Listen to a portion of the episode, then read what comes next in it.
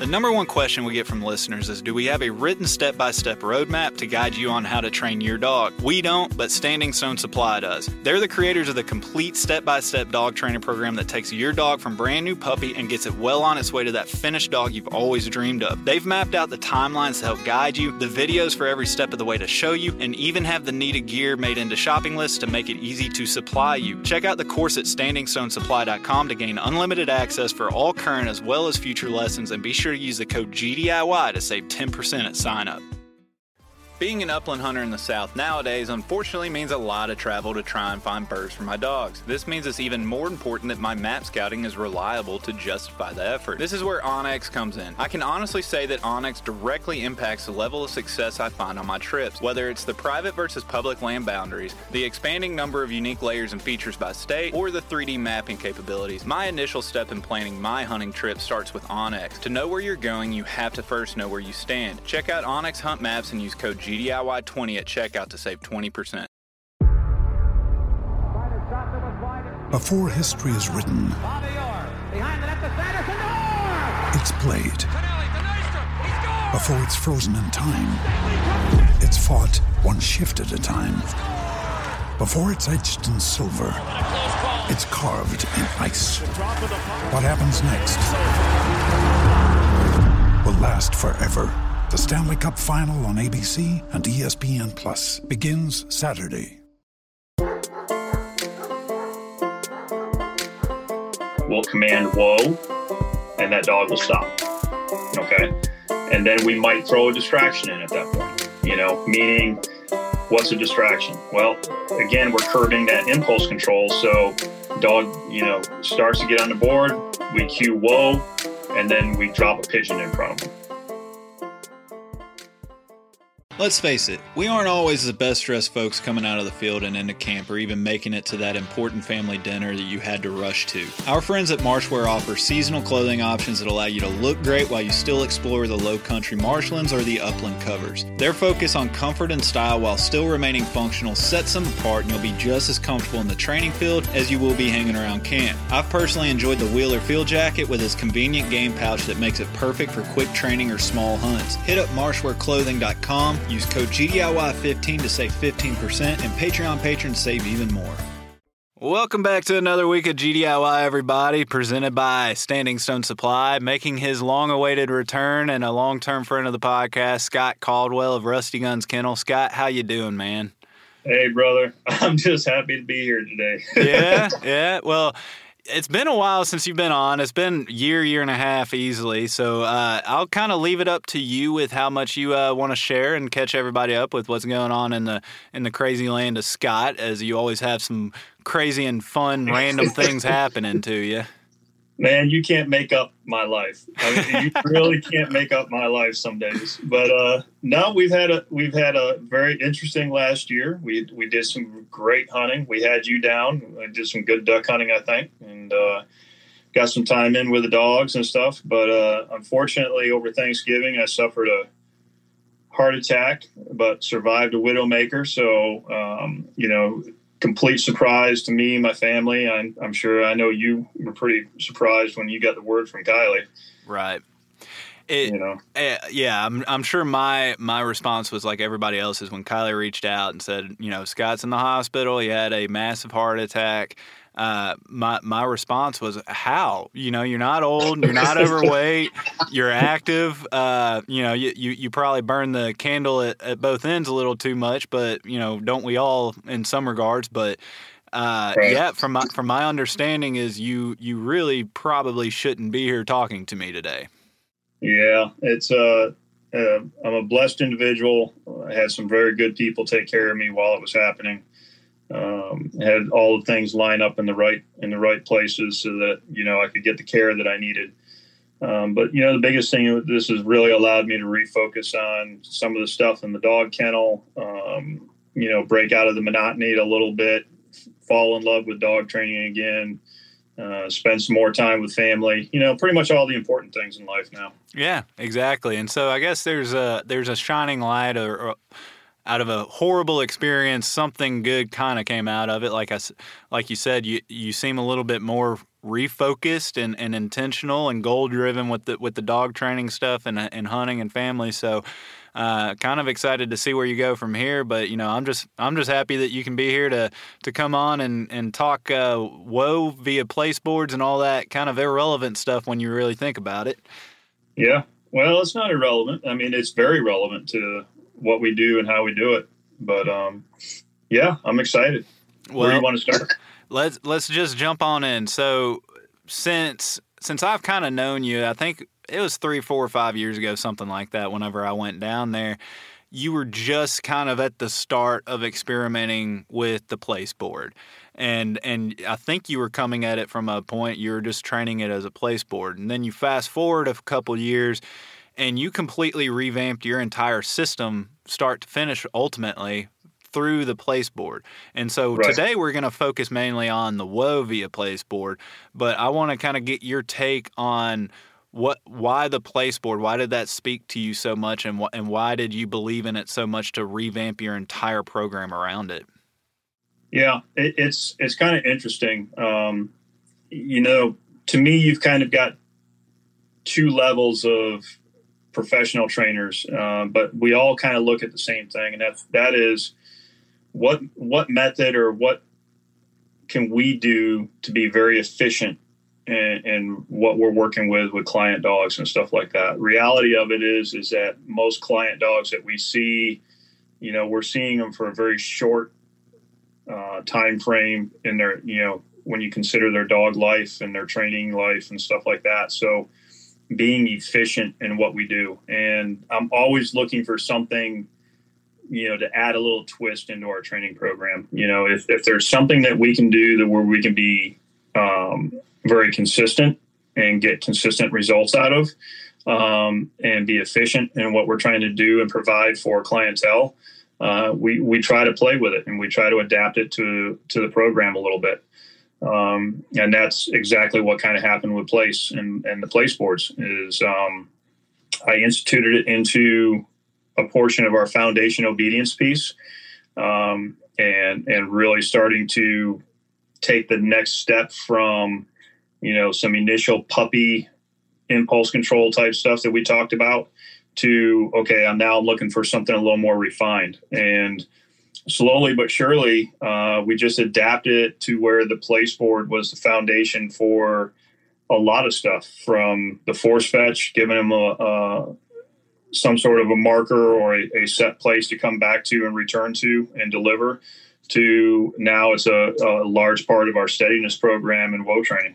Yeah, and and ultimately, I think that's what it was when I when I first kind of got to see you training and, and what you were doing at, at your kennel was you were using it ultimately as as the force fetch piece. Uh, you know, come back, a place of delivery, a handoff. It was always there, and uh, just watching you extend that. And like you said, it was just like you you kind of saw the benefits of it on one aspect, and then you would apply it to another aspect or another drill, and then another one, and then now here you are to where it's it, you could say that the place board or or really ultimately impulse control is like the foundation of your program and kennel. Yeah, I mean, impulse control is I mean, let's let's talk about what impulse control and steadiness really. I mean, what steadiness is is exactly that: is impulse control of the dog. Um, you know, young dogs we teach, you know, from the start to go before whoa. You know, we allow them to go in the field. We allow them to chase birds. We allow them to maybe even catch birds. You know, we're trying to promote that drive and that desire and stuff. Um, and then all of a sudden, somewhere at about a year, year and a half old, we try to take that away from the dog and say, no, no, no, no. no. You got to stand here, wait steady until big dumb idiot comes and kicks around the grass. And, and then you're going to hear a loud noise, and then you're going to be allowed to do that. And you know, there's some stuff that we do, and most listeners probably do this because they've listened to puppy series or they talk to their breeder or something along those lines. And you know, we're pretty accustomed to making the dogs wait before they eat their food or or maybe wait before they come in or go out of the house. And that's that's a huge element of impulse control. But what i want people to understand is we're giving the dog something at that point or taking something away from the dog at that point. And we're doing that even from a young age so that you know we're we're adding ourselves into that equation. But then at that same time, we take that dog out into the field and we allow him to do whatever. So we actually kind of shape that behavior from a young age that hey, breaking on a bird's okay, right? You can kind of solve that if you just kind of take that impulse control to the next level, meaning that now you're giving them a place, you know, a place board or something to sit on. You start adding some distractions and stuff like that. And then later on, once the dog matures a little bit, that is a known. You know, the, the place board becomes a known position that they can't move their feet without getting in trouble for unless they're allowed to go do that. Yeah. So that, that's the foundation piece of it. Right. And and ultimately it's kind of similar to us in a lot of ways, not to contribute like human elements to dog training too much. Uh, but there's something to be said in life about delayed satisfaction, right? Anything anything that you can delay to put off to get what you want, at the end of it in the long term, it's going to be probably a, a better thing for you ultimately. And so really we're kind of just applying that to the dog, so to speak. And like you said, there's a ton of drills that if you have a puppy or not even a puppy but just a young dog and you're trying to build up to working on whoa or something via this method you can start doing those drills like you said make them wait for food make them wait on their dog bed before being released and like you said it just kind of depends on what the dog is wanting. Some dogs, it, a reward is that food bowl. Some dogs, it's just the freedom to go run, right? Right. And, and so that there's a there's an important piece on this that you need to recognize your dog's drive and stuff like that. But what what tells you like okay, it, we can go down a rabbit hole and talk the basic obedience on this place board all day long. Right. We're here to talk about whoa. So when you when you decide this dog is going into whoa training, what's your prerequisites? What are you looking for on the dog to tell you I am ready to start this whoa training? Well, it for us, you know, we've got a very regimented roadmap, and and generally, I don't start steadiness or whoa training until after I have force fetched the dog. Um, the reason for that is is because you know the and we've talked about it a bunch is that that force fetch process being very regimented, very step by step, really shows that's the first segment in the dog's life that shows the dog how to turn off pressure and and have has you understanding how to move the dog utilizing that pressure, either pushing that dog away from you or or something along those lines to to get the result that you're wanting. And once that dog starts to click and get that, then you know going into the whoa and the steadiness training, it just it's just so much easier. What what I've noticed is if you kind of go in reverse, you get people that try to do the steadiness training first and then go to the force fetch pile, it, it, actually creates a little confusion in the dog because if you're utilizing pressure to stop the dog or to stop the dog's feet from moving forward, and then you know that you're successful in that, and then you bring the dog to the table, and then you start applying that same pressure to push that dog down the table to go get a bumper. It, it seems to create a lot of confusion, if that makes sense. Yeah. So now what we're doing is through a very step-by-step process the dog learns pressure how to turn pressure off through a through an action. And we're shaping that action. And then when the dog is successfully completed force fetch then i'm telling uh, now i'm saying okay now i'm going to go start work steadiness basically in reverse of what the force fetch was. And, and it just seems to click because the dog has already had the fundamentals of the place board through the obedience program and stuff like that. So, so that that's really interesting. So you're talking obviously you're coming in, you're doing the the foundational, the obedience and stuff like that. Then you're going into force fetch. Then you're going into the whoa, and uh, that's a very good point. Something that I, I probably didn't even really consider is is what comes after the whoa. Like if you're tra- like you said, you're training the dog to stop on pressure, but then the very next thing, if you go onto the force fetch, is you're trying to get the dog to go with pressure. Um, so so that's really interesting. What about the timing of that? Does that mess it up? On not mess it up, but how does that affect the age of the dog coming into it? You know, a lot of people they're training whoa on these dogs six, seven months old sometimes, uh, even younger. And force fetch is, you know, that's a pretty daunting thing for a dog that young sometimes. it, it is. Um, you know, it's it, it goes back to, and I'm not going to hit up on the puppy thing too much, but you know, for me personally, there's some things that you can do foundationally with a young dog to help with what I call puppy steadiness, right? And and and it doesn't include the use of the word whoa. Okay. Um, getting puppies ready maybe for their first test, their natural ability test, or AKC, or maybe even their first season. You got to kind of curb your expectations to a certain extent. You know, depending on genetics and exposure and stuff. If you've got a puppy that holds steady enough to you to get within shotgun range, consider that a win. You know, uh, I mean, and if you're hunting over wild birds, those wild birds are going to eventually tell that dog, you know, hey, you got to be a little bit steadier than this, you know, before the big dumb idiot comes in here and kicks around, right? right. So, um, you know, it, it's one of those things where with a young dog, um, again, if you go back like we were talking about, young dog, you're trying to build desire, right? You're trying to build prey drive. You're making sure that dog has a good, adequate search and all that piece. And I'm never going to try and hold that dog back during that period. But if I see a dog that starts to maybe bust birds a little bit too easy or or is not quite as steady as I want him to as a young dog, then I'll, I'll much like we do with the food and, and some of the foundational obedience stuff is I'll we I'll withhold that reward. That reward could be just chasing that bird. That that adrenaline rush of that bird getting up off the ground and that dog chasing it from one end of the field to the other I'll stop the chase.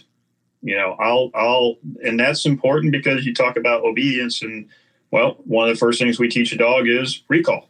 Right. Right. Here means here. Bottom line. That's it. So we'll stop the chase.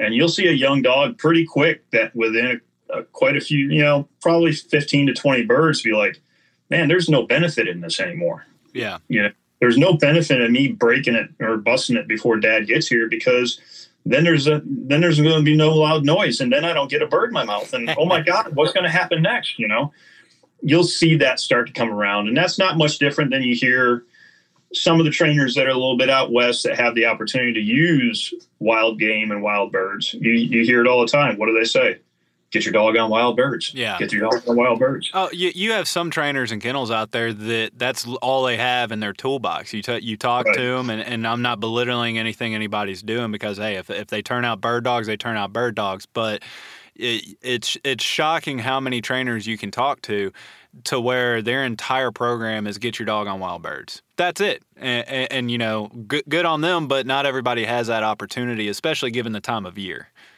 Correct and you, on top of that, you've got to you got to be a little bit smarter than the average bear, meaning that you've got to think about what is the mechanism that's teaching that dog to be steady when they're working wild birds versus one of these pen raised birds, you know. And what the mechanism is is is just that you're taking the chase away, but you're doing it in a much more natural situation. You know what I mean? You know, obviously, a wild rooster pheasant is going to fly a lot farther and, and run the ground a lot faster than a pen raised planted quail. Right. You know? Yeah. So, you know, at the end of the day, you know, your dog's going to, you know, if you take the dog to South Dakota and it blows up 300 birds and that's 300 bird contacts, that dog learned, oh shit, I can't catch them.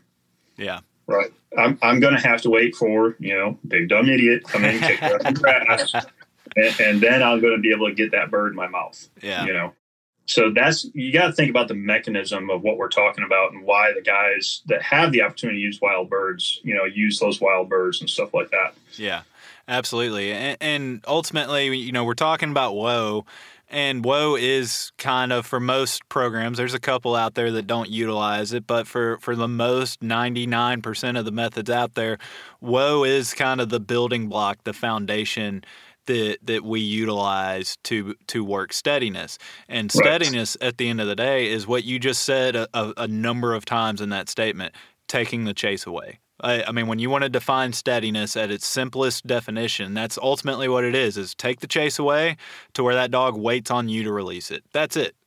It's harnessing that impulse control. Yeah.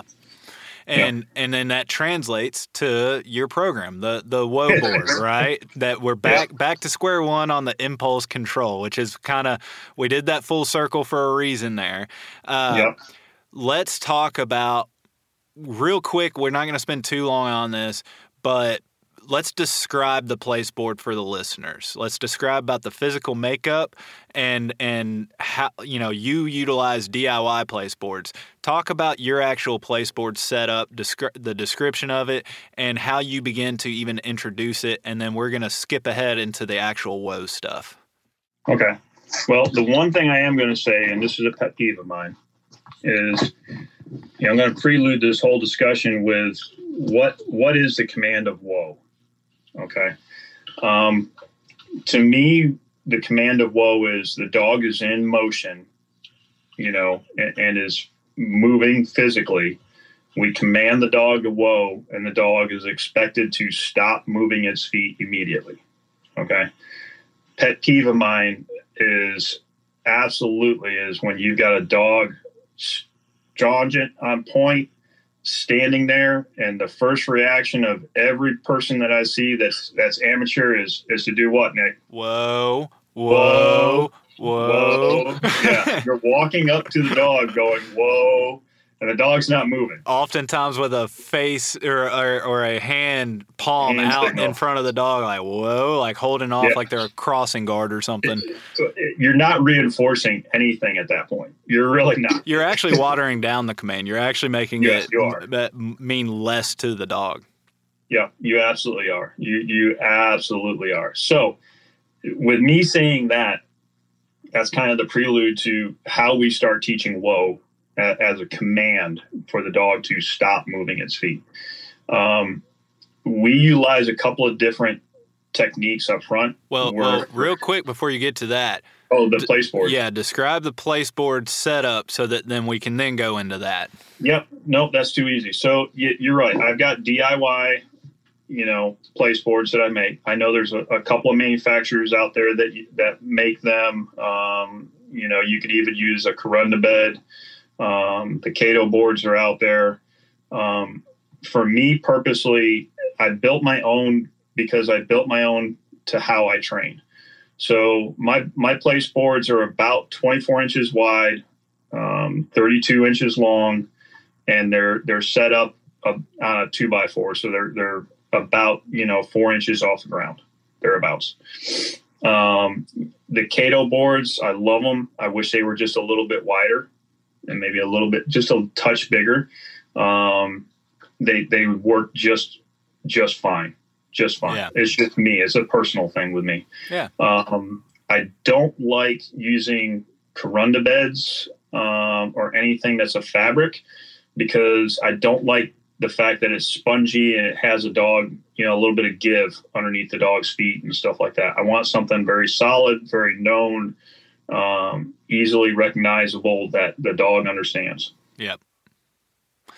Would Would you say the elevation is the most important factor out of that, though? Like to uh, make a clear, distinct thing. So if somebody has like a piece of plywood at the house, is that good enough for your program, or do you say that we need that little bit of elevation change? I think you need a little bit of elevation. I mean, I've got um, you've been to the kennel. I've got you know a dozen or more place boards around the property.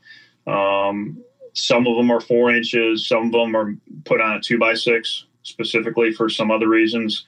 Um, you know, those reasons are mostly because if I got a dog that just is not, it's not clicking in their head. Okay, well let's let's increase it by two inches and see what happens. and all of a sudden the dog's like, oh, there it is. You know, kind of, that small change. Things, yeah, when when you talk about like efficiency, it's like, all right, he's not getting it on the two by four. Let's put him on the two by six. Yep. Okay, now he's got it. Got it. Um, really, that's the only preference between the two.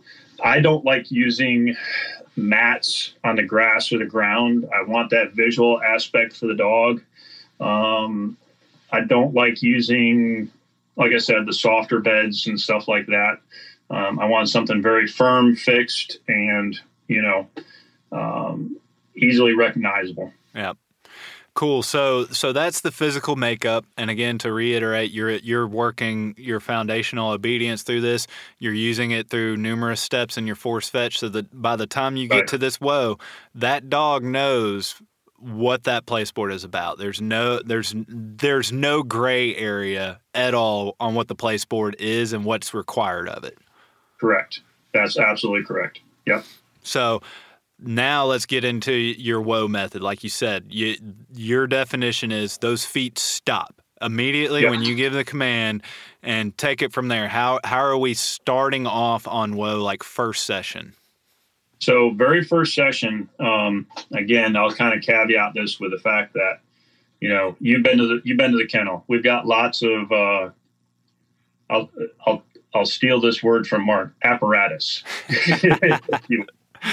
No, we've got a we've got a pyramid. Thank you, Mark and Martha, for the idea. Um, we've got a seesaw. Thank you for Mark and Martha for the idea. The the Uh, confidence course, the O course. Yeah, the confidence score. Um, but we've got a few few things other than the place board. Okay, and uh, again, just you know, building our program here and stuff. Um, we, we will take the dog around those objects, you know, and I'll use the uh, the pyramid as a perfect example. So the pyramid we have it's about six feet tall, uh, forty five degree angle um, and getting the dog to move up and down and over the pyramid, you know, that's part of the foundational obedience feats.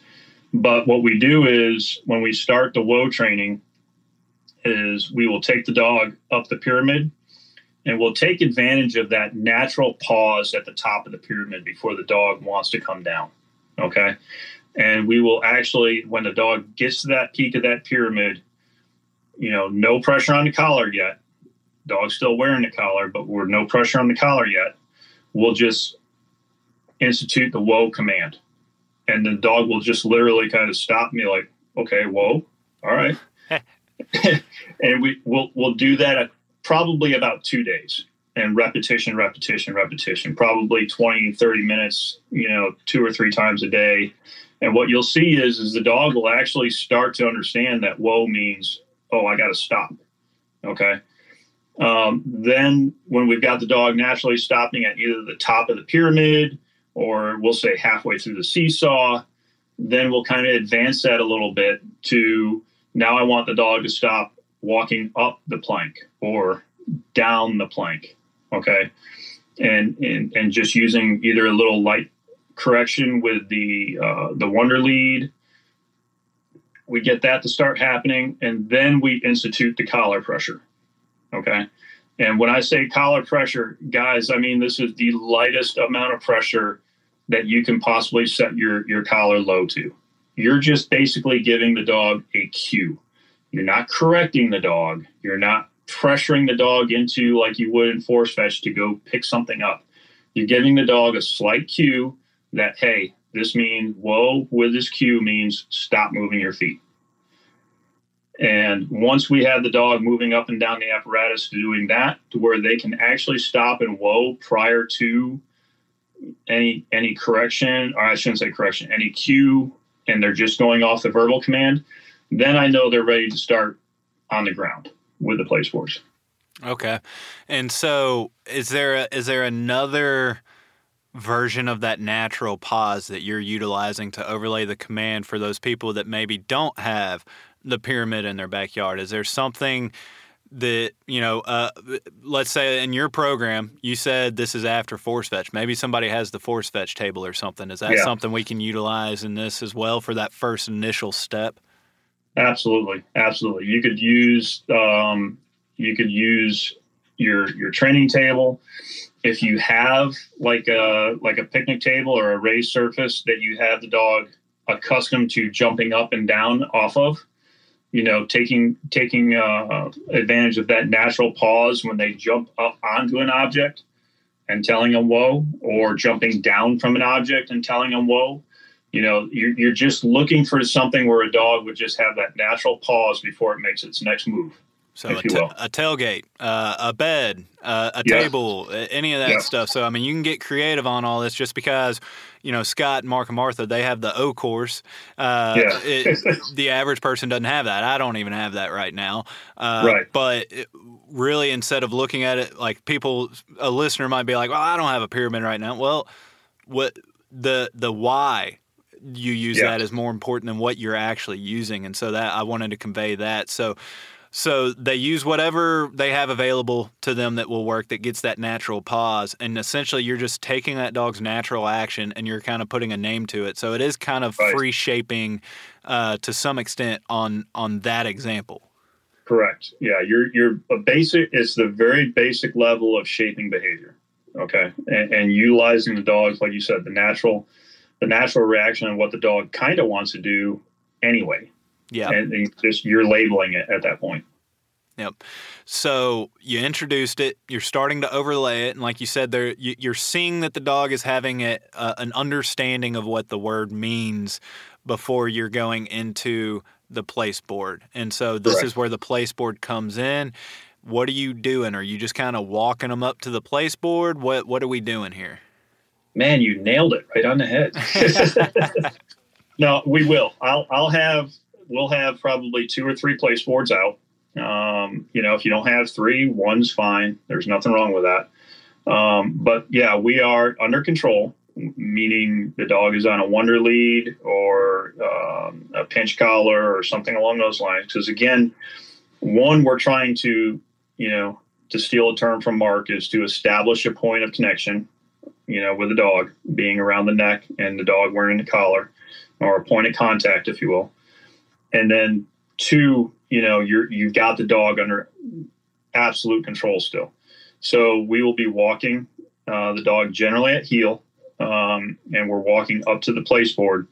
And you'll start to notice if the dog has had previous place board training, the dog will actually start to offer that behavior, meaning the dog's going to, when the dog sees the place board and you get about four or five feet from it, you might see that dog start to surge towards that place board to get up onto that place board. Okay. And again, this is where we take advantage of that natural want to stop anyway. Okay. And that is where right when you see that dog start to surge, um, I'm going to coin another phrase from one of your previous guests, you know, a COB, a change in behavior. Yep. Right. Where the dog wants to surge up onto that board. And right when those front feet are starting to hit that board, we'll command whoa and that dog will stop. Okay.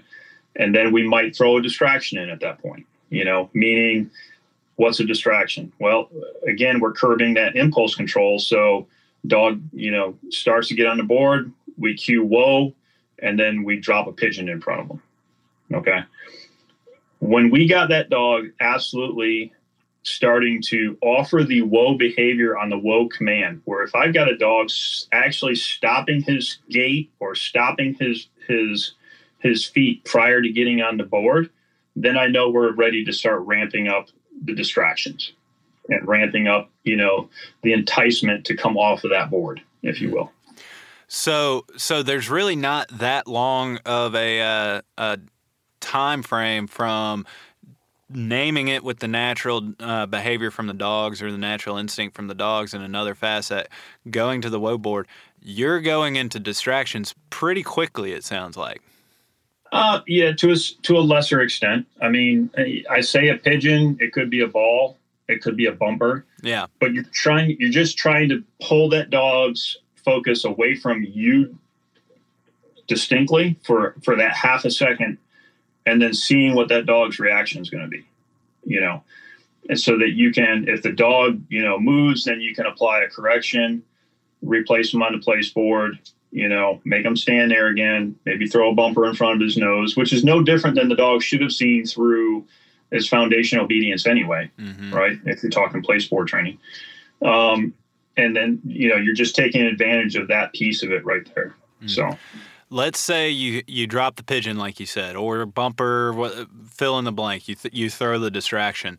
The dog breaks. What are you doing? Are you are you giving a correction as soon as they break and then giving giving them the place command or are you putting them back on whoa what are you giving them at this point when we're working steadiness i do not use the place command. Um, it is simply a correction to the whoa command all right? So again you're, you're going to have to be you know the listeners and you know it's easy for me it's easy for you know my assistant trainers or somebody that's been doing this for a while, you know, Martha will talk about how you wash that dog. Like you can almost see his muscles just, you know, getting ready before he lunges or, yeah. or before he breaks. You know what I mean? You can tell when a dog's going to just completely blow over top of the board or something along those lines. And that's where you've got to be Johnny on the spot with your correction. Okay.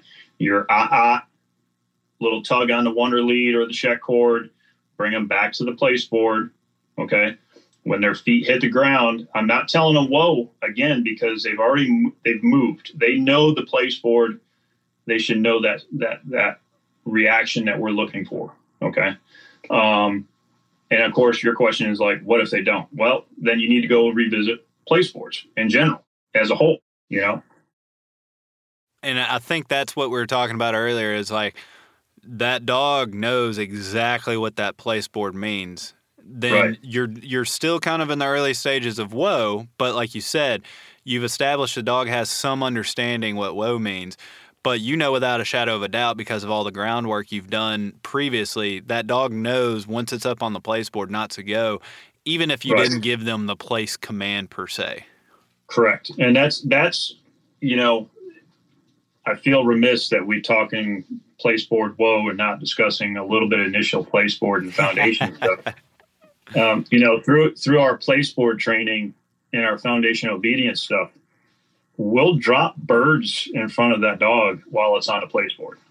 We'll throw bumpers in front of that dog while it's on the place board. We'll set a bowl of food two feet away, you know, on that place board and expect that dog to be on that place board until we release them. So it's not new to that dog. The only thing new now is the cue and the command to whoa. Mm. Okay.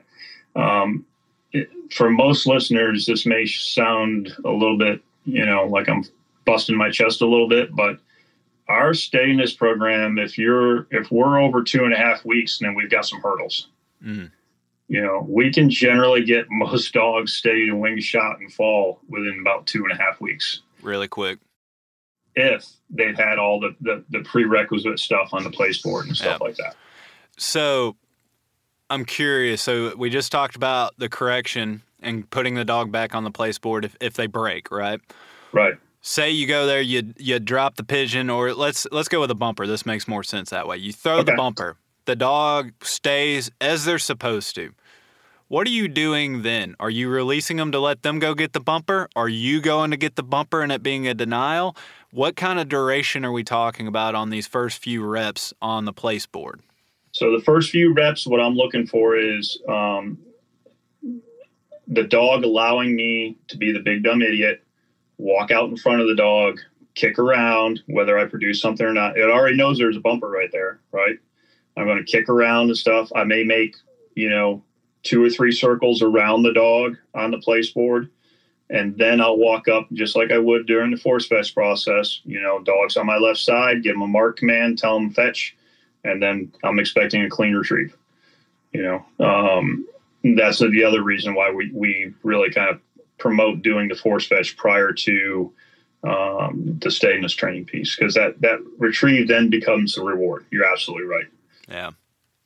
So when you do place board, do you require uh, the dogs to sit on place as one of your things? Because and what i'm getting at is do you have any hiccups or hurdles of the dogs that are naturally wanting to sit on the place board? Uh, do you have them having a little bit of a, a, harder time understanding no now you're standing on the place board so it, it's so funny you asked that question because that's exactly exactly questions i had from my assistant trainers this morning um, we had some young dogs in here over the fall that were here for natural ability. Uh, they did their place board work. And for us, if the dog offers to sit on the place board, we don't correct it. Um, we will mark the behavior as a positive behavior. Um, and so what you'll see is yes, long story short, you may or you will have some dogs that when you start to initiate the whoa training from the place board that when you throw a bumper, when you throw something or you produce something, that they're going to want to sit on the place board. That's where we kind of take it to the next level and we change change the game on them a little bit. And that's actually where I will take them to the whoa post um, and teach them, you know, to stand still. Okay. And, and when you, one or two things will happen. You get a dog that gets up onto the place board, you throw the bumper, it generally will stand there and watch that bumper, but then as you're walking around, will kind of move down into the sit position. Okay.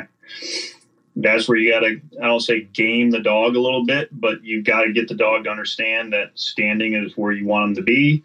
So, nine times out of 10, you know, I don't work with just one bumper, I don't work with just one pigeon. I'll have two or three bumpers in my bag or two or three pigeons in my bag. And the minute that dog goes to sit down, I'll throw another one right in front of it.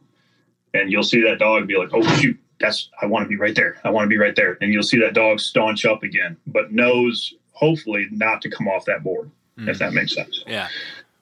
Do you have any dogs that figure out, again, we talked about association. These dogs are really smart. They figure out this action leads to something that I want. And you're just talking about the dog that loves to watch birds fly away. So yep. if a dog starts to sit down and you throw another pigeon and they watch that that bird fly away and they get excited over that adrenaline rush by watching, you know, their cocaine fly through the air. Uh, yep. Do you do you ever come across dogs that then start hitting that thrown pigeon bu- button by trying to sit down? They're making you throw another pigeon. Does that make any sense? It, I, I, know where you're going at with this. Um, I haven't seen it to that level yet. Okay. Where the dog feels like that sitting motion is what produces that bird. Um, if again, generally, if we see a dog that um, is only wanting to sit no matter what the situation, well, then we That's bring him to the whoa post. Yeah, get to get him get that dog to understand that it's got to stand still. Yeah, you know, it's got to stand still. And, and I figured that would be an extreme outlier. I'm sure there's a dog out there that does figure that out, but I'm just trying to ask all these crazy questions that some of the listeners might come asking me after this episode, right? Uh, right. So the whoa post. So you do come across that dog that has that that desire or instinct, whatever you want to call it, to sit on place board because that's what's been been ingrained in him for for whatever reason or or just repetitions, what have you. Uh, and then you correct that with the whoa post. Before we go into that, because we just covered the whoa post on the previous episode, why not just start with the whoa post to begin with? Um, that that's a great question. Um, to me, some of the dogs um, and the whoa post, and I'm not shooting holes in Mark and Martha or the the Smith method because it's it's obviously a very proven method. Um, to me, there's some of these dogs that it is it just doesn't translate that fast. You know, the whoa post, and then then the game piece of it and stuff like that. Um, essentially, if you really think about it, when we're we're talking about teaching the dog command of whoa, right? There's there's not a lot of that in discussion on the whoa post. It, it, it's if you think about the Smith method is a very silent um, method of training the dog to stand still. There's yeah. not there's not until maybe much later that there's actually an induction of the whoa command, if that makes sense. Yeah. What we're teaching is it's almost twofold. One, we are teaching the dog a new command, meaning stop your feet wherever you're at, whatever you're doing, whatever's happening around you, stop moving and then also just in general the steadiness piece okay? Um, which is same thing. I smell a bird i see a bird i hear a shot stop moving. So um, you know the institute of the whoa command and the whoa post you know the dogs generally and, and you've seen this the first couple of times on a whoa post that dog's mind is not thinking about anything other than the rope on its on its you know, belly and the rope on it that's on the leash in front of them. You know, it, you could yell "whoa" a thousand times, and they're probably still thinking about that rope that's on its belly and the rope that's on on his neck. Yeah. Um.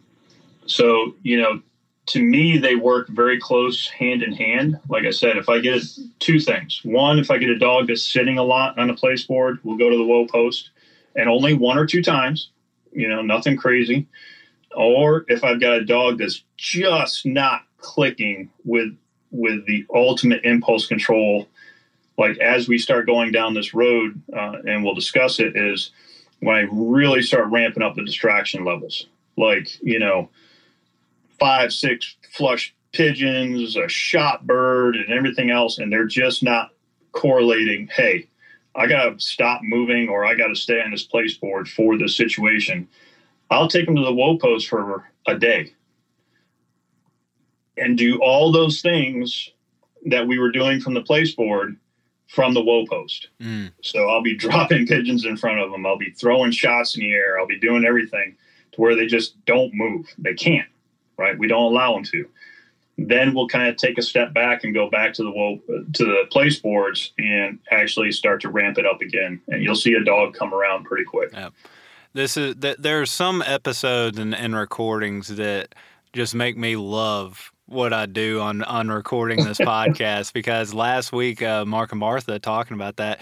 So many of the things that they said never do, you just said I do it, and, and, so I, I, would love to be a fly on the wall when Mark calls you like Scott, and you y'all are gonna have a yeah. you know we might have to have a trainer fight episode on that one, but but it just goes to show the entire purpose of why I'm doing this series, right? It's just yes. like there's there's t- 20 different ways to skin a cat. There's so much overlap on this and so many similarities, but you can kind of it depends on the why ultimately. Like you said, the whoa post relies so much on those point of contacts and getting the dog used to those those pressure zones and and uh, and, and pressure overall, and then kind of transitioning off that you're using the same whoa post, but not for that. You're teaching it for certain scenarios that show up through your method. So I just find that fascinating that you've been able to take something uh, that's kind of used for a completely different way and yep. been able to work it into your program.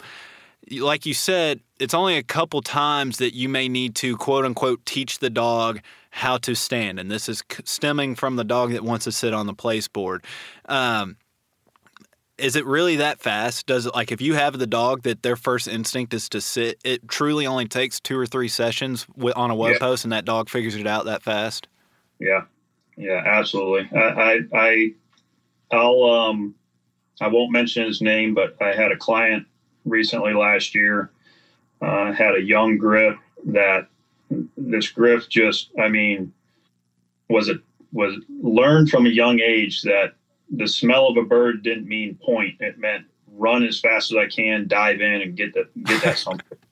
And um, it, it, we went through foundation place board. We went through started the whoa training, and he he just still like man when he smelled the bird or he saw the bird there was no level on the collar that you could possibly touch that could break his concentration. There was no level of of anything that he was going to correlate with what you were asking him to do.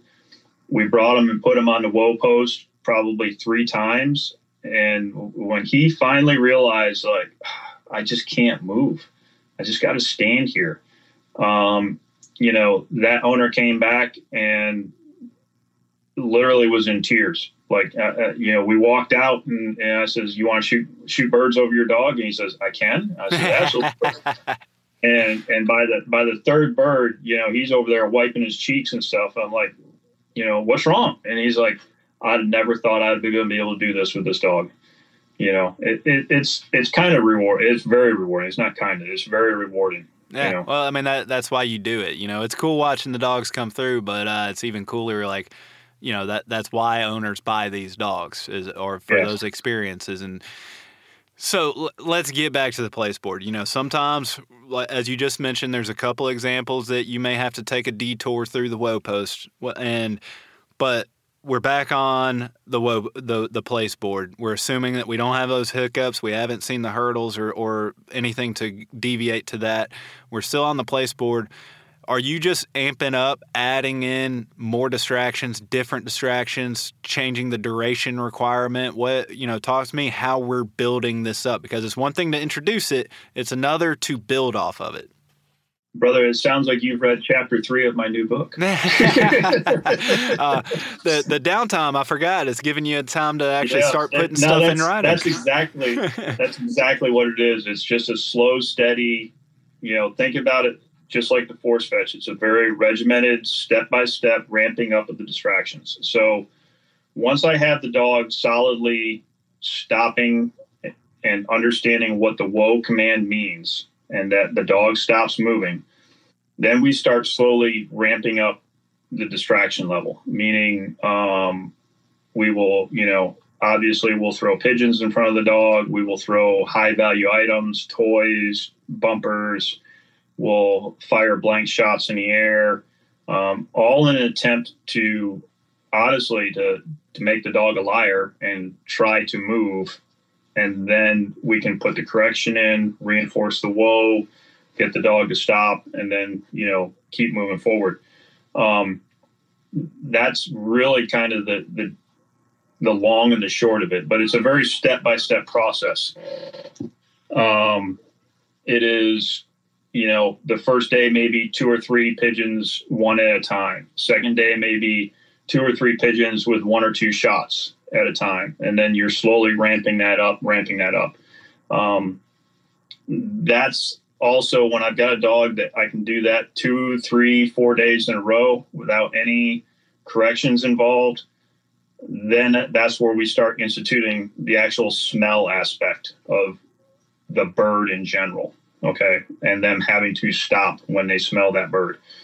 So, um, you know, what we'll do is we'll have like a small short blind. And when I say blind, basically what it is, it's, it's six feet long and a foot and a half high that I'll have a couple of launchers behind or some kick cages behind, but it's always upwind of where that place board is set. And that place board is set back off of that by probably, I'd say 10 yards at least. So, so for to put it in other terms, picture just a sitting bench, a big long bench, 10 feet long, yep. go kick it over on its side, and then yep. put uh, some launchers behind that board so the dog can't see the launchers or the birds, but they can smell them given the wind direction. Yep, exactly. Okay. And um, from there, what we'll do is, you know, we'll just like we did with instituting the whoa, we'll have the dog somewhat under control, being meaning that it's got the collar on, and you'll start walking the dog towards those towards that scent cone. And nine times out of ten, you'll see that dog. You know, you're looking for that COB, that change of behavior, right? And when you see that that dog has actually got wind of that bird we may institute whoa if if the dog's continuing to move forward.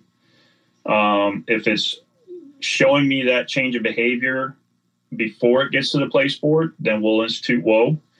If the dog's showing it at the place board, we won't say anything. We'll allow the dog to get onto the board and stop moving.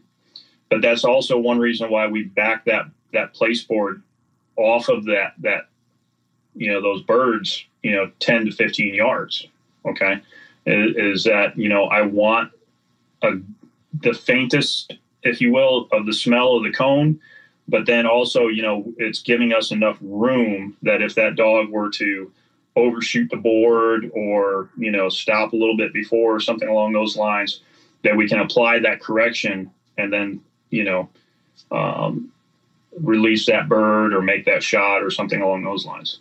So dogs moving towards the board hits the scent cone, generally we'll see the board and either get to the board and stop and or you know stop right before the board boom we pop a pigeon right? Then if the dog goes to move we're reinstituting a correction in the whoa command the board's right there that we can utilize if we need to utilize the board. Boom another pigeon okay? And then go, then it just becomes muscle memory. The dog knows okay you're basically have already taught stop the flush stop the shot previously through through your interaction with the dog. Now we're just building up that and, and instituting the, the smell aspect of it as well. Yeah. So same distraction, same building off of process. You're just introducing bird scent, and and you're you're adding in that blind or the the knocked over bench, whatever you want to call it, uh, to make sure that there's no visual interfering with what you're right. actually after in that session. Yeah, and we'll build to where you know, this is all yard work. So we'll build it to where basically, you know, similar to previous, we'll launch four to five birds out of the, out of the traps or kick cages. will, uh, or you might not even need a, all those kick cages. If you got one and a bird in that cage for the scent aspect, but then you kind of walk over behind, you know, that little blockade and you're over there, big dumb idiot, kicking around and you're pulling pigeons out of your pocket. That's the same situation, right? Yeah. That's the same exact thing that you, that the dog should be used to seeing anyway. It, right? it accomplishes it no matter you don't have to have five launchers is right. the point you're getting at is is really as long as you can plant one bird there and right. then you have a bag of birds behind you, you you can get the same result. Obviously, launchers are, are nice to have, but you know not everybody ha- has that in their yeah. in their garage, right? Exactly, and so um, you know we'll do that all the way up to to where we will actually shoot a bird for the dog in that scenario. So it may see three or four pigeons and then a shot bird and then maybe another two pigeons. And then we walk over to the dog and we release the dog from the board to go retrieve that dead bird. And and the dogs again, this is all clicking in the dog's head by now, right? That okay, board means stop, this means this, the smell means stop, the shot means stop, the flush bird means stop. Got it. You know, nothing and, is and saying go. Everything is saying nothing stop. is go. Right. Everything means stop. So, you know, we go through that process. And once I get about one or two days where I can shoot one or two birds over the dog without the dog moving, then we move it to the edge of the field. So now instead of my board being out there, the, the blocking board, if you will, now we'll move the place board up to the edge of the field. Again, downwind of where we would plant birds in cover. And we will do the scenario all over again just think about it like force fetch, going from the table to the ground to driving to a pile. So now, now we're walking up to the edge of the field. Dog catches wind. You'll actually see the dog start stop, point, and, and you can go in there. Big dumb idiot kicks around in the grass. Boom, bird comes out. Pop, pop. Boom, another bird comes out. Pop, pop. Bird comes out. Pop, shot bird. Oh, cool.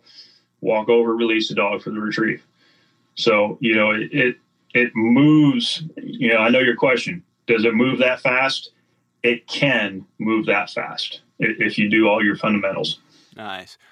Where do we start taking the place board out? Because eventually, this is all making sense. It's building off of it, adding distractions, making it tougher, all the stuff that we talk about, extending duration, right. all that stuff there's a certain point that we have to translate into actual planted birds in the field. There are, are, no place boards. Talk to me about the transition from utilizing the place board to doing away with the place board.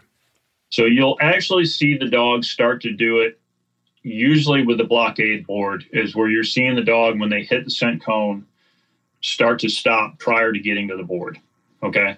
If you get that religiously through um, you know, on the blockade board, then take the place board away. All right.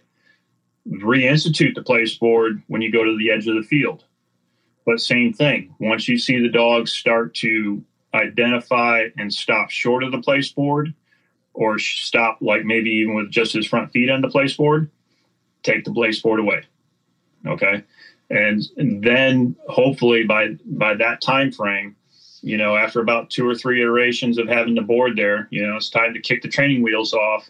And now we're going to go edge of the field again, but there's nothing out there.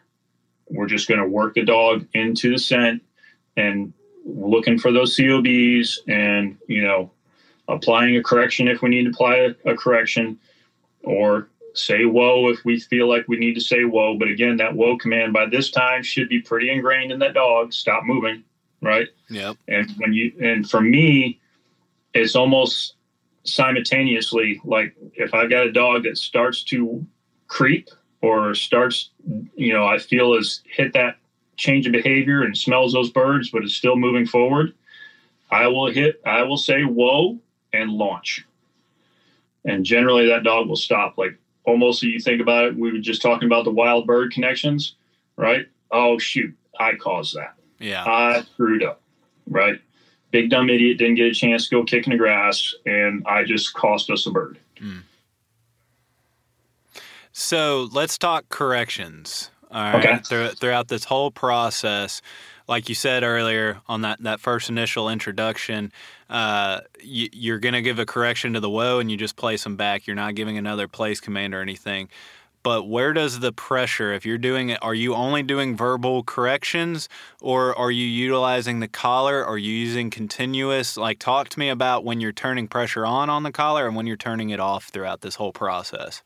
Okay, so there's there's a big difference between the pressure and the correction. Yep. So, and and that's the beautiful thing of having a collar that you know, I'm going to shamelessly plug Garmin 550 right now, um, where you could literally you know low, medium, high, right? And to me, that high level is is that correction, that low is that cue. So, if I've got a dog that's that's you know we taught whoa and that lowest level to stop, move your feet, and then we produce a bird and the dog goes to move, then yes, I will audibly correct, ah, ah, no, or something like that. Not whoa, but ah, ah. And I'll hit that high at the same time. I'll nick them on the high, on, on the ah, ah. If they continue to move, then I will grab that low pressure and command whoa again. And then if the dog doesn't, you know, again keeps continuing to move, then it will get another correction. Uh-uh if you've done your groundwork and utilized either a wonder lead or some sort of physical connection with that dog and you've overlaid that collar correctly much like you would with a force fetch then that dog should know that that one that cue and that whoa means stop moving. And that correction means i just did something wrong. Hmm. yep. Makes sense. Uh, release command how are you introducing? What are you using? And the timing of it all. You know, it's one of those. I think that we we probably gloss over the release commands on all this stuff, but just like the communication to get them to stop is is so important, so is the communication to actually release them to go do whatever. Sometimes yeah. that release can be a retrieve, as in fetch. Sometimes it's just go on. You're free to go go about your business, whatever. Yeah, and that that's the same thing uh, that we do here. Uh, we use we utilize the word all right you know, we'll tell them, all right.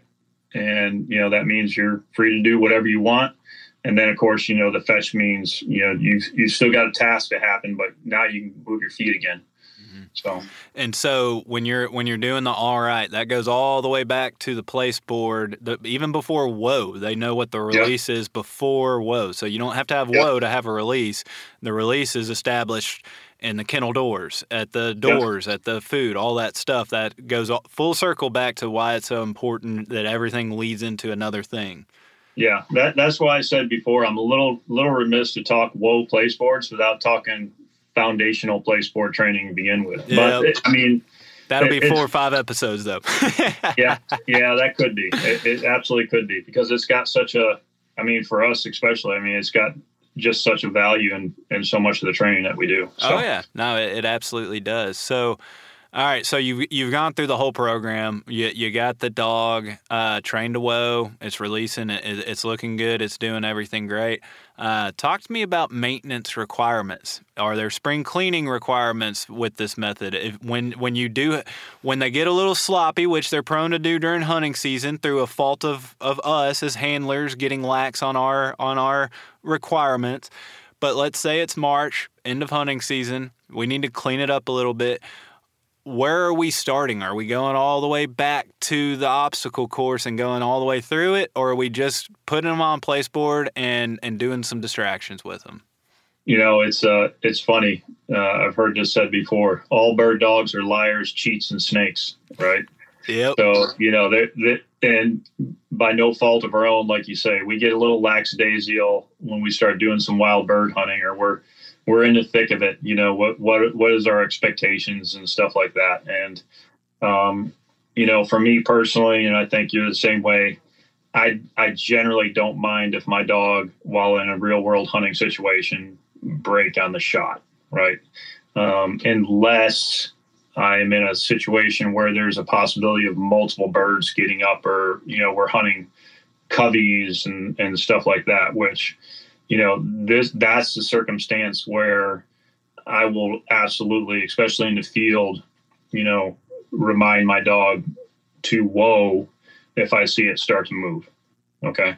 Um, but yeah, it's it's pretty much exactly what you said. Depending on how loose you allow your dog to get um, during the season, um, it, it is as easy as cleaning up as just bringing them back to the place board again. You know, and just giving them a few distractions and reminding them that you know, whoa means stop moving your feet. Um, I rarely have I seen a dog that's been trained in this method that after the after a season now after multiple seasons maybe you may have to go backwards a little bit further in the program but most dogs you know a week if that of just you know some very regimented um, training meaning that you know hey we're on the board you're seeing some distractions again you're seeing some birds again you know, oh yeah, shot means stop moving my feet. Yep, flush bird means stop moving my feet. Everything means just stop. Got it. okay. That they come around pretty quick, you know, and it, it's pretty crazy. I mean, um, shameless plug on Falco. I mean, you've seen Falco. He's getting ready to test here in March. I haven't really messed with him in, you know, a year. I mean, I was going to test him this fall before, you know, my medical issue and stuff like that. And, uh, I brought him out yesterday and, you know, we, we hunted some quail over top of him and he didn't move. He didn't budge. I mean, he's pointing 10, 15, 20 yards away from the birds and he didn't budge. You know, he just stood there. He's like, okay, I'm, I'm waiting for you to come over here and tell me to go get it. Ready to rock. So I'm curious uh, as we kind of start winding this down and wrapping it up. Say you give a dog a whoa in the field all right. And this is just general. It doesn't have to really fall into your program per se, but just in general of the whoa command, right? When we're ta- right. look, talking about it as a whole, the dog is in the field. It goes on point. Maybe it's, it starts to break, creep, uh, fill in the blank, whatever. You give the dog a whoa. Technically, the way we talk about these commands and the way we train these dogs is we gave that dog the command whoa. You're supposed to stop moving and you're supposed to wait there until I release you. Yep. So technically, in theory, by the way that we talk about all this stuff, is really all these dogs once they're taught whoa should be shot fall release all the way through right then and there and uh, it without having to add in additional pressure. That's where kind of the distractions in your program falls in. What's your thought process on that? Because you just said I'm okay with the dog breaking on shot, right? Well, technically, if we gave a whoa, technically they're breaking a command. Just, you know, I'm just asking as like a fun question. What's your thought process on that? It's semantics, I know, but I'm just kind of curious now. No, it's not semantics, but if you remember, it kind of goes back to my pet peeve, though, too. You know, if your dog's not moving, why give it a whoa command? Yep. Right. If the dog establishes a point and is steady, why give it a whoa command? I, I really, I really um, what's the word I'm looking for? I, I, I withhold that command for when the dog's in motion. Right. Okay. So it'd be a different circumstance if we'll say scenario wise, I know we're hunting quail. Dog goes on point. One bird gets up, but I know there's more bird. I can see more birds on the ground. Right? There's a covey on the ground. One bird gets up. It gets shot. Dog goes to break. I yell whoa, and the dog doesn't stop. Well, then the very next thing that dog's getting is a harsh correction, ah ah, with probably some sort of collar pressure or collar correction at that time, not necessarily pressure, a correction. That dog should stop moving at that point. Yeah. Yeah. So let let's talk about you gave that dog a whoa. All right, you that same scenario. Let's stick with that. The rest of that covey gets up. They light up. You shoot. The dog breaks on you shooting. Are you okay with that, even though you gave the dog the command and technically he's supposed to wait on you to release him from the command? You see what I'm getting at now? oh, I, I, I, I, absolutely do. Um, in a testing scenario, I am not okay with that. In a real world hunting scenario, depending on how many birds just got dropped in that covey, I might be okay with it. Right. You know, I mean, let, us call a spade a spade. I'm not gonna I'm not gonna say one thing and do another. So I mean, yeah. Uh, I think you know, it, for me, recovery of game is paramount above everything and anything else. Um, and uh, you know, at the end of the day, if I'm out hunting and my dog is steady enough for me to get two or three, four shots on a covey of quail, and then breaks on the last one, um, I'm okay with that. Yeah. Now, obviously, testing scenario, I'm going to clean that up. You know, I'm going to really clean that up because that's not an acceptable situation. You know, yeah. you get a testing, you get a testing scenario, and you know, heaven forbid, you've got some, we'll say, less mature or experienced gunners, and you know, the gunners empty their guns, you know, four or five shots, and your dog breaks on the third shot. You know, that's a situation. That's an issue. Yeah. That would never happen in a testing scenario, right? so, I mean, the the that's a good answer. It's an honest answer because that's there's a few things that I think people can glean from that. Number one is, like you said, don't give the command "whoa" unless there's an actual need for the command "whoa." Right?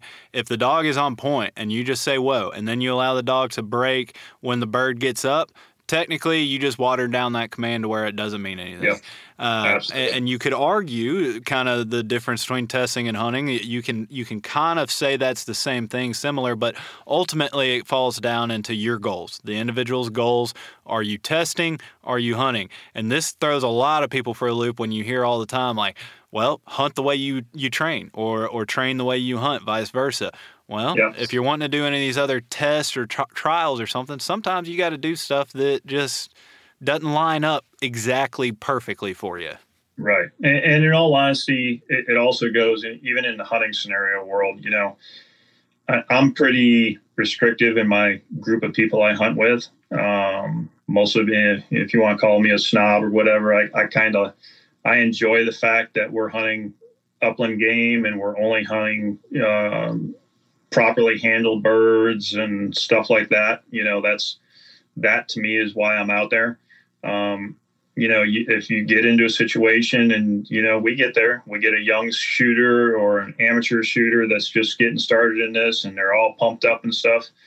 It m- might not even be a really safe situation if your dog's busting on the flush or busting on the first shot or something like that. You know, uh, it's just knowing your environment. Yeah. And, and so, uh, you know, know your goals. If you know you're going to be hunting with a, lot of uh, individuals that this may be their first, second season, or they're hunting for the first time on ruffed grouse and they've never seen ruffed grouse come up out of the freaking you know alders before and stuff.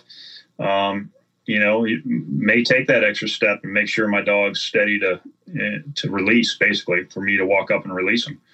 Yeah. You know, so each their own. There's a million different uh, circumstances or scenarios that can change how anybody wants to do any of this stuff ultimately. But yes. uh, but man, uh, Scott, I'm I, I, enjoyed this. It was a lot of fun. It was nice Thank catching you. up with you, finally having you back on again for, for a while.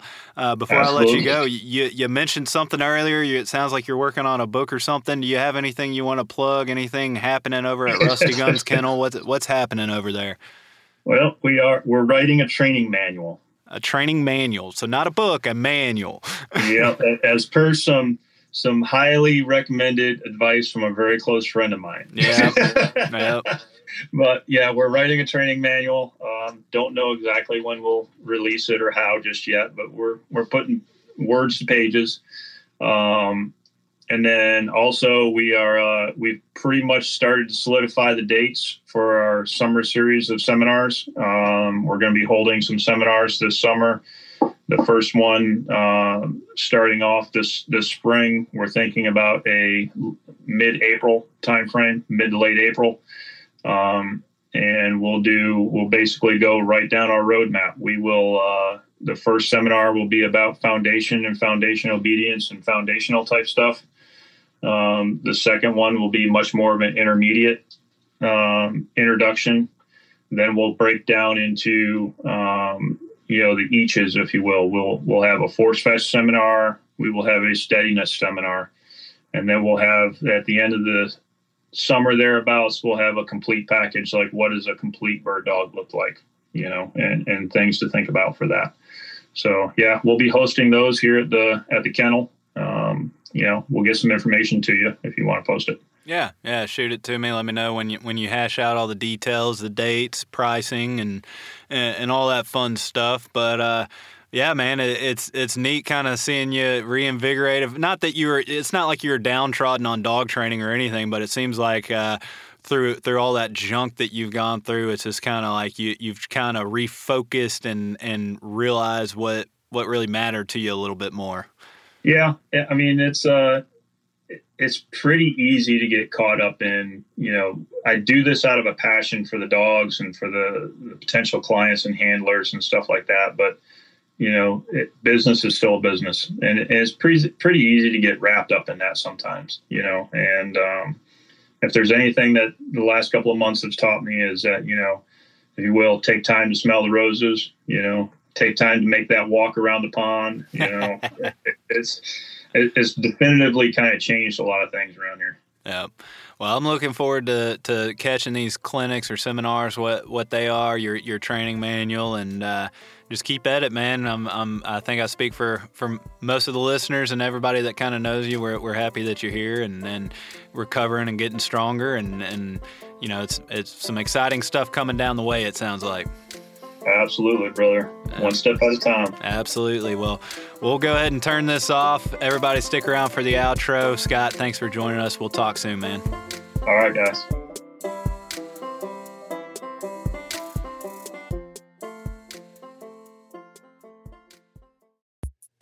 Just stop with the excuses already. No one wants to hear that you missed that bird because you had the wrong choke in again. Instead of whining about it, go to TrulockChokes.com and get the best chokes on the market. They have every kind of choke you can need, and they're proudly made in Georgia right here in the good old US of A. These chokes come with a lifetime warranty and even a 60 day money back guarantee if you don't like it. So you can keep missing those birds and crying to your buddies, or you can hit up TrulockChokes.com and start knocking them down today. All right, everybody. I hope you enjoyed that episode breaking down the place whoa and, and how my buddy Scott Caldwell over at Rusty Gun Kennel uh, operates and, and functions through that method. This episode was brought to you by Standing Stone Supply, DT Systems, as well as OnX Hunt. Uh, it was kind of nice catching up with Scott. It's been a while since he's been on here, and uh, when I was putting together this this whoa series, I knew that I needed to cover the place board whoa because it seems like you know, the, anecdotally speaking, just just talking to people, just the more people I talk to and the listeners and the questions that I get, it seems like, and I could be mistaken, but it seems like at least on the people I'm talking with, the place uh, the place method is actually growing in popularity, and so I wanted to get somebody on that deals with it on a regular basis, obviously, and that that's my buddy Scott, and he hadn't been on for for quite a while. So I thought it would be fun to catch up with him and, and break down his methods and, and his thought process as it comes to using the place board for whoa because I know that uh, while it's growing in popularity, there's also some people that uh, there's some misunderstandings on on what that actually looks like. So hopefully this kind of provided some more context and information for you. Um, it's uh, yeah, it, it, it's one of the more popular methods. So uh, again, I, I, hope you guys got something out of it. But that being said, I, I was scrolling through social media uh, recently. I know that's always kind of a dangerous thing to be doing, but uh, I was scrolling through it, and, and something kind of caught my my eyes and uh, ears on one post or reel, whatever you you want to call it, and uh, I think it was Neil deGrasse Tyson. He he did a, a, an interview where he was talking about the factor of seven. You know, where does the dog years aspect come from? You know, when somebody talks about the dog, you know, the dog is three years old. Really, he's 21 years old in dog years, and he was breaking it down on. And I have no idea how accurate this is, but it kind of made sense, at least in the light that he was talking about doing it. And I thought it would be kind of fun to to bring this up. Uh, in, an outro and, and talk about it for a, a second anyway. He, he, was describing the fact that the the dog years, seven dog years to our one year, uh, comes from the fact of our average age when we die compared to the dog, and uh, he gave the example of. Uh, say say we as humans live to 90 years old the dogs live to 13 that's your factor of seven and I actually looked up. I, I, I, was curious. I was wondering if those age ranges kind of made sense and if it was in line. So I did a quick Google search, and it's actually the average death age, at least in the U.S., is 77, and the dog is 10 to 13 years. That's their average age. So again, factor of seven. So what does that mean? Why am I bringing this up? Is it really kind of put in perspective of the the days that we don't want to train our dogs? Matters a heck of a lot more to that dog. And and to to further emphasize this, uh, one day to us equates to one week in their lives. So that's the factor of seven. One day equals seven days to them. And so that's why they're always ready to go. That's why they're always, you know, it, they're in that mood. So it's just one of those. I, I thought it was a fun uh, statistic, if you want to call it that, or at least just a, a way of looking at it to if you're sitting on the couch, if you're sitting at home, you you have a long day at work and you get home, you're like, man, I really, I really don't feel like training my dog. Just think for a second, stop and consider the fact that you're feeling in that moment, your laziness in that moment, and we all have them. I've done it myself. I've been doing it too much here lately, to be perfectly honest.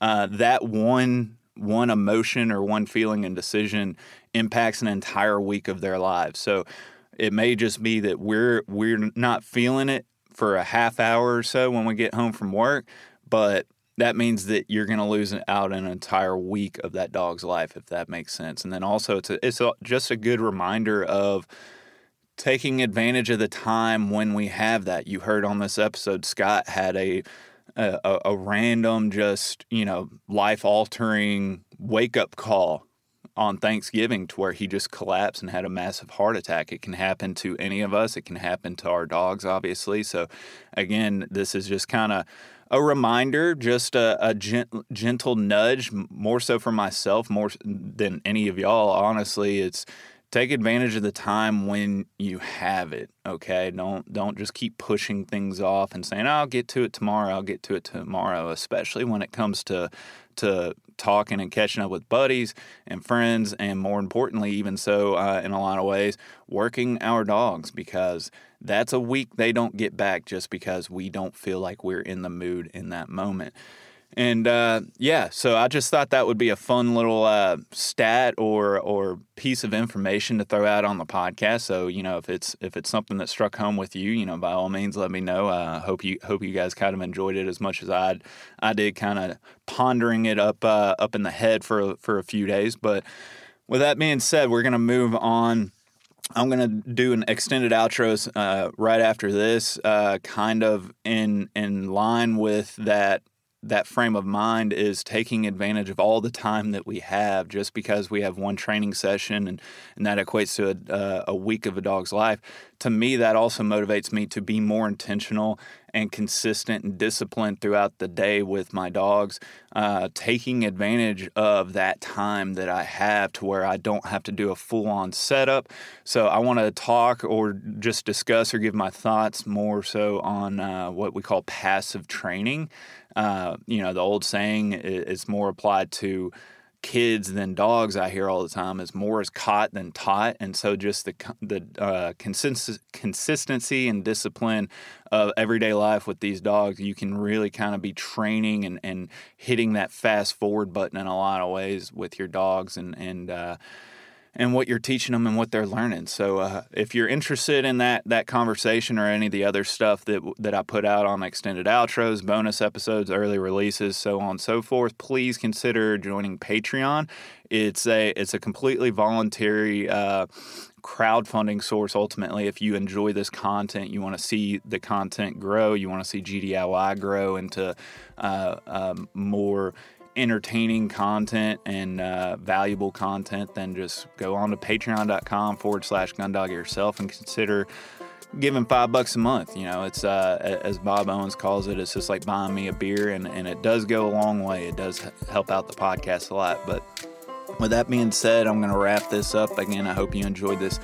This episode presented by Standing Stone Supply, DT Systems, and onX Hunt, and uh, we'll be be back next week. Thanks, guys. Thank you for listening to GDIY. If you enjoy this podcast, please remember to take a moment to rate, review, and share with a friend. Also, be sure to follow us and our partners on Facebook and Instagram under Gundog It Yourself. If you really enjoy the podcast and would like to contribute even more to the future content, please check out our Patreon at patreon.com forward slash Gundog It Yourself. Thanks again and happy hunting.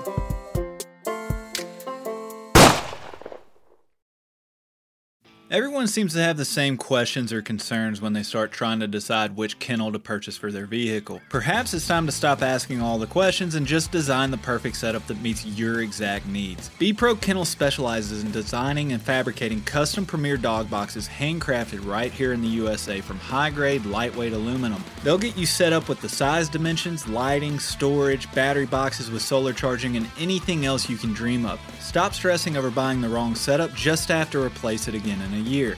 Go ahead and check out bprokennels.com and get exactly what you want. If you're considering changing your dog's food soon, then be sure to check out Eukanuba Pro Performance.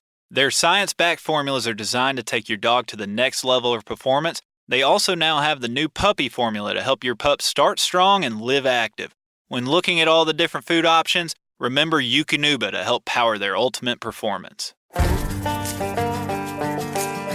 Hey listeners, Nick Larson here, host of the Birdshot Podcast. As fans of this show, you may be interested in the conversations on the Birdshot Podcast, where we discuss all things upland hunting, from upland birds and their habitat and conservation to the shotguns, bird dogs, and gear used to pursue them. Whether you're a seasoned upland hunter or just getting started and wanting to learn more, I interview a wide range of guests, each with their own unique perspective and valuable experience to share. If you're on the hunt for more upland hunting conversation, please consider subscribing to the Birdshot Podcast today. Thank you.